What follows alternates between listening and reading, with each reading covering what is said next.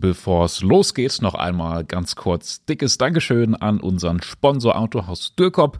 Ihr wisst es vielleicht schon, Dürkop ist ein guter Partner in der Region Braunschweig-Wolfsburg, wenn ihr auf der Suche nach einem Opel seid, aber auch ähm, bei vielen anderen Marken wie Kia, Fiat oder Peugeot könnt ihr dort ähm, fündig werden, ganz egal ob neu oder gebraucht. Und auch wenn ihr zum Beispiel auf der Suche nach einer Werkstatt seid, empfehlen wir euch Dürkop. Checkt einfach mal die Webseite duerkop punkt de mit U E geschrieben. So, da sind wir wieder. Es ist Dienstag, der einundzwanzigsten November, mal wieder ein ziemlich grauer Tag. Gestern hatten wir zumindest noch zwischendurch mal kurz eine Minute Sonne und Regenbogen. Heute, ja, sieht's ziemlich trüb aus. Dennoch freuen wir uns, euch hier heute begrüßen zu dürfen. Hier ist fünf nach fünf, euer News-Update für die Region Braunschweig, Wolfsburg, und das sind heute unsere Themen. Harte Vorwürfe an die junge Generation. Eine Braunschweiger Gastronomin packt aus. Immer mehr Geldautomaten verschwinden aus der Region und viele Realmärkte schließen bei uns. So, Britta, ich freue mich wieder, dass du auch heute wieder hier bei uns am Mikrofon bist. Ich wollte dich direkt zum Anfang mal fragen, es gibt ja immer diesen Vorwurf an die jüngere Generation, Gen Z, zu der ich gerade so nicht mehr gehöre, dass die nicht mehr richtig arbeiten wollen, dass die irgendwie andere Prioritäten haben. Und ja, was sagst du denn dazu? Ich meine, du bist ähm, ja knapp über vierzig, ich glaube, das dürfen wir sagen, oder? Ähm, hast Kinder, siehst du das auch so? Ja, erstmal, ich freue mich auch, da wieder da zu sein, hallo. Äh, danke für das knapp über vierzig, ich bin siebenundvierzig, das darf man auch ruhig sagen. Ich habe Kinder, die sind äh, fast erwachsen. Ähm, ich kann das so jetzt aus meiner eigenen Beobachtung erstmal nicht äh, sagen. Sehe bei meinen Kindern, dass sie auf jeden Fall, glaube ich, sehr orientierungslos sind und nicht wissen, wohin äh, die Reise irgendwie geht, weil es so viele Möglichkeiten gibt. Ja. Ja, das ist ja noch ganz, was ganz anderes. Genau, so, ne? Und aber mein Neffe zum Beispiel, der ist zwanzig, der hat, der ist sehr fleißig und war auch viel in der Gastronomie schon arbeiten. Natürlich kriege ich aber auch diese Zitate immer mit, man liest dieses, wir wollen eine Vier-Tage-Woche und wir wollen so Work-Life-Balance und äh, manchmal denke ich da auch, naja, also, ja, bisschen arbeiten ja, muss man schon auch für sein Geld. Ja, ne? Ja. Ich frage deshalb, weil äh, wir einen wirklich sehr spannenden Artikel gerade online haben auf braunschweiger zeitung punkt de. Da ist eine Gastronomin, ähm, die mal ja so ein bisschen ausgepackt hat, was sie so erlebt. Ähm, die Frau heißt Beate Wiedemann.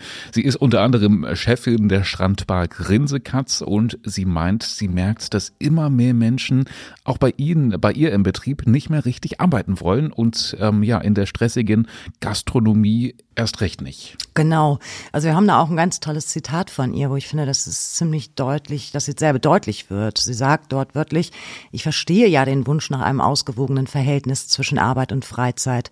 Nur passt diese Work-Life-Balance leider nicht zum Anspruch unserer Gäste nach guter Serviceleistung.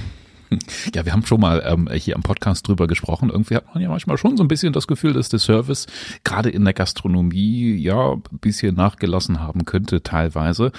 Ähm, es ist wirklich total schwierig. Also wenn jetzt eine Gastronomin sagt, ähm, ja Mensch, äh, meine MitarbeiterInnen wollen nicht mehr so richtig teilweise, muss man natürlich ähm, zum Beispiel auch erstmal nach der Bezahlung fragen. Kann ja sein, dass ähm, Frau Wiedemann einfach schlecht bezahlt. Ja, das könnte man sich äh, fragen. Das haben wir sie natürlich auch gefragt, ganz direkt.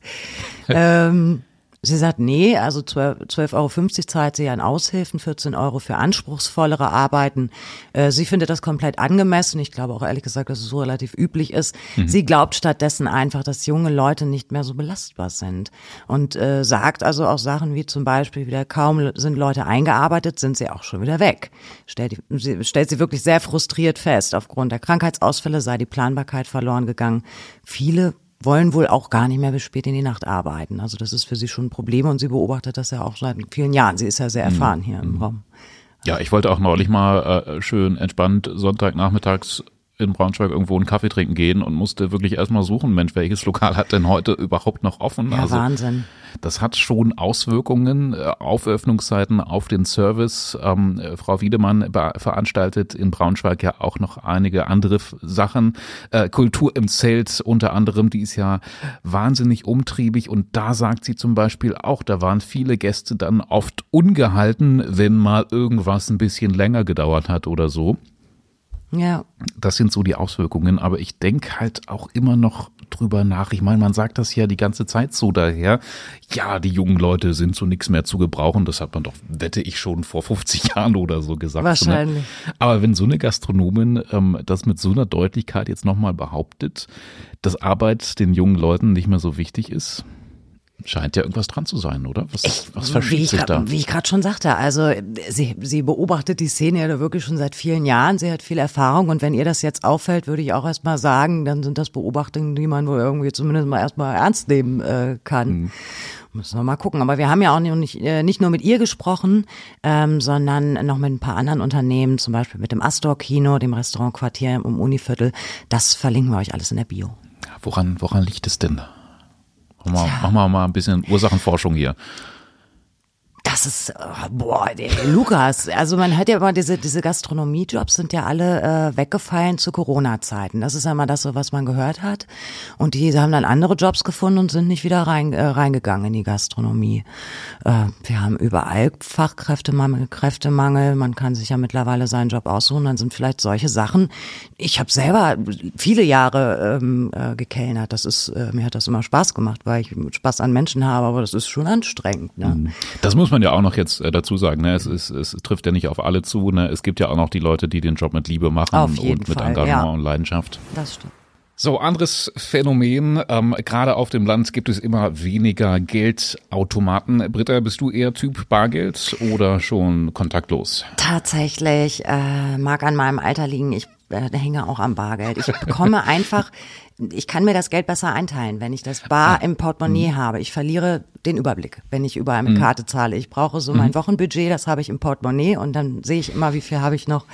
Äh, das mag aber auch an meinem schlechten Management liegen. Ja. Also Typ Bargeld. Ja, das ist natürlich äh, dann recht nachvollziehbar begründet, ähm, könnte aber für dich irgendwann zum Problem werden vielleicht. Ähm, es gab jetzt eine Nachricht von der Sparkasse Celle Wolfsburg. Die haben bekannt gegeben, dass sie gleich mehrere Geldautomaten jetzt ähm, zumachen oder abbauen wollen. In Wolfsburg ist das einmal in Ehmen, in Neindorf am Steimkerberg und in Gifhorn dann auch noch an einigen Standorten in Calberlah, Rühen und Weyhausen, also gleich ähm, ja eine ganze Menge. Genau, und vor allem spannend ist die Begründung der Sparkasse.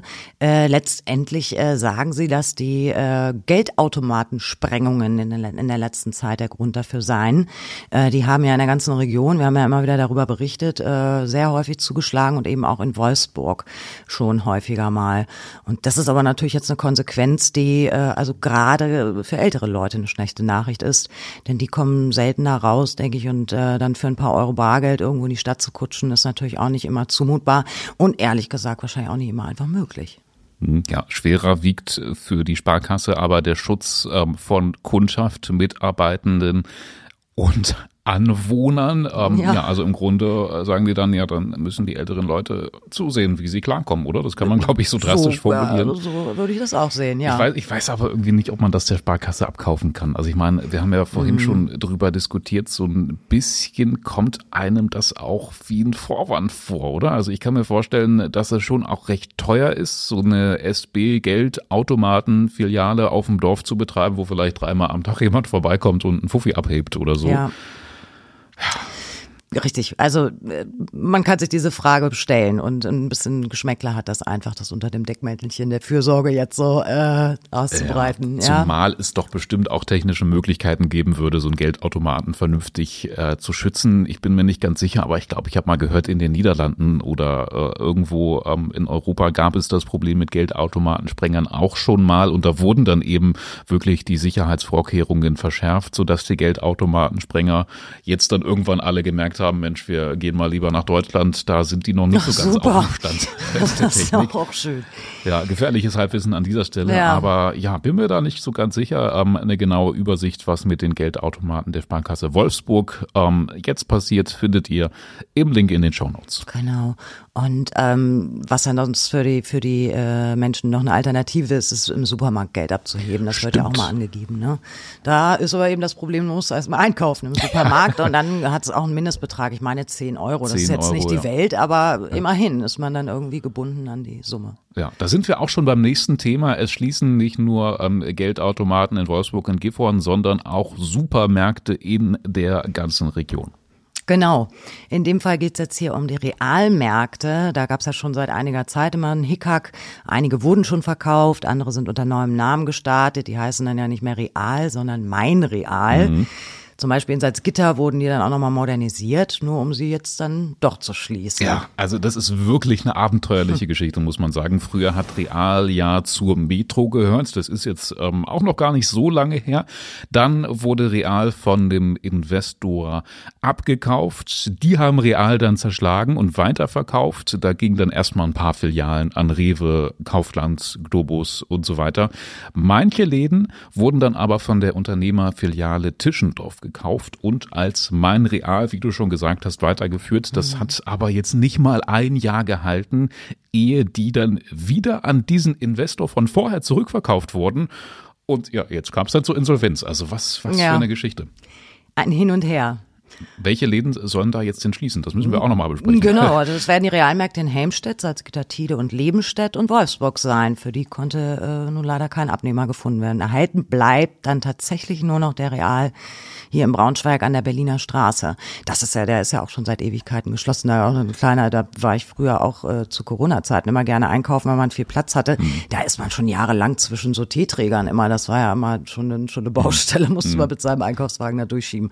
Wollen wir mal gucken, ob der dann ähm, auch wirklich wieder ja, eröffnet. Ja. Bitter ist es natürlich wirklich für diese Filialen in Helmstedt, Tiede, Lebenstedt und Wolfsburg. Absolut. Da ja, konnte kein Abnehmer gefunden werden. Das heißt, Edeka, Rewe und so haben gesagt, nee, ist nichts für uns da, ähm, versprechen wir uns nicht so viel von diesen Läden. Ja, hängen ja auch Arbeitsplätze dran, ne?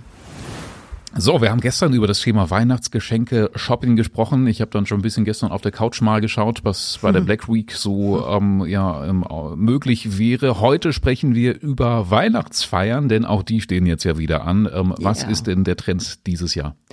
Ja, also erstmal kann man sagen, ist der Trend, dass es überhaupt wieder Weihnachtsfeiern gibt. Ja, da waren ja jetzt die letzten Jahre, war das ja ein bisschen mau und auch im letzten Jahr waren äh, die Arbeitgeber oder wer auch immer die dann ausrichtet, immer noch so ein bisschen vorsichtig, kennen wir vielleicht auch noch von uns, dass man immer noch so ein bisschen vorsichtig war mit so Kontakten. Der zweite Trend ist tatsächlich, dass es äh, weniger große Feiern gibt, dafür mehr kleine Feiern, dass sich dann die einzelnen Abteilungen zusammenschließen und dass dann so kleine äh, Runden geben. Auch scheinen größere Firmen generell mehr bei Weihnachtsfeiern zu sparen als kleinere. Ja, sind wir wieder beim Thema Gastronomie gelandet. Jetzt irgendwie gerade für Restaurants sind Weihnachtsfeiern ja schon ziemlich wichtig, denke ich mal. Vor allem, weil danach ja dann bis Ostern sicherlich erstmal Flaute ist, zumindest was größere Veranstaltungen angeht. Total, genau. Und jetzt kommt ja auch noch die Mehrwertsteuererhöhung auf die Gastronomie zu. Da wird ja auch gestöhnt. Ja, noch so ein Ding. Ja. So, ich merke, wir kreisen in dieser Folge irgendwie die ganze Zeit über das Thema Arbeiten, ähm, Fachkräftemangel und so. Äh, viele Jobs will keiner mehr machen, hat man das Gefühl, haben wir gerade schon drüber geredet. Der Personalmangel ist in vielen Branchen heftig. Ein Job ist zum Beispiel der des Schwimmmeisters. Ähm, könnte ich mir eigentlich vorstellen, dass es schlimmere Berufe geben könnte. Und wie wir gerade aus Wolfsburg hören, fehlen jetzt dort nicht nur Schwimmmeister, sondern auch noch Eismeister. Ganz genau so ist es, Lukas. Das hatte auch zur Folge schon, dass Übungsstunden ausfallen mussten. Ich musste aber ehrlich gesagt erstmal gucken, was überhaupt ein Eismeister ist. Ich hatte an Speiseeis gedacht. Ach so. Ja, aber tatsächlich sind das die, also man kann sich das vorstellen wie so eine Art Platzwart in der Eishalle, mhm. die wirklich gucken, dass das Eis immer in Ordnung ist und dass man gut drauf fahren kann. Die fahren dann auch mit so einer Maschine drüber. Da kann ich mich auch noch dran erinnern. Wir hatten in Braunschweig ja früher hier auch eine Eishalle. Da ging es immer Eis her zu Ach. lauter Musik. Ich weiß nicht, wann die geschlossen hat, aber das kenne ich noch. Die war an der Hamburger Straße, oder? Kann das sein? Genau, am Schützenplatz. Am da. Schützenplatz. Genau. Und ja. da fuhr dann immer die Maschine und dann war das hinterher, dann immer musste man aufpassen, richtig dolle glatt. Vorher war es dann so halt zerschrapelt ja. vom Fahren. Genau. Und das, wie gesagt, machen die sogenannten Eismeister und äh, ja. Ja, es geht in Wolfsburg ja vor allem dann um die Eisarena. Wir haben in der Region ja überhaupt nur diese zwei Eishallen, einmal in Lebenstedt und dann die Eisarena in Wolfsburg. Ja, Wahnsinn. Ich stelle mir den Job eigentlich echt ganz cool vor, wenn man da mit diesem Gefährt übers Eis schlittern kann und so. Ja, aber trotzdem fehlt es in Wolfsburg an Eismeistern. Zwei von vier sind jetzt erkrankt und ja, Ersatz kriegt man erstmal nicht so schnell. Ja, und das zeigt eben auch, dass es für Städte und Kommunen grundsätzlich ein Problem gibt, Personal zu bekommen, offenbar in Wolfsburg. Möglicherweise hat das mit V W auch als großen Konkurrenten als Arbeitgeber zu tun, dass das nochmal andere Dimensionen hat dort. So, Britta, ich glaube, wir sind ähm, für heute schon am Ende angekommen. Wenn wir nicht noch eine wichtige Sache oh, zu verkünden ja. hätten, möchtest du? Oh ja, wir sind jetzt bei Whatsapp. Die Braunschweiger Zeitung äh, hat jetzt einen eigenen Whatsapp-Kanal, ja. den man ja. abonnieren kann. Informiert wird morgens und abends einmal mit den wichtigsten Nachrichten. Ja, sind wir total stolz drauf total. und befüllen das mit viel Liebe und Leidenschaft. Ähm, ist vielleicht für euch eine ganz entspannte Sache, wenn man morgens eh schon bei WhatsApp mal seine Nachrichten checkt, kann man auch noch rüber in diese Statusleiste swipen und schauen, was es so an neuen Themen aus der Region gibt. Den Link ähm, zu unserem WhatsApp-Kanal packen wir euch mal in die Folgenbeschreibung. Ja, Folgen. So, und dann hören wir uns morgen wieder. Macht's gut, bis dahin. Tschüss. Tschüss.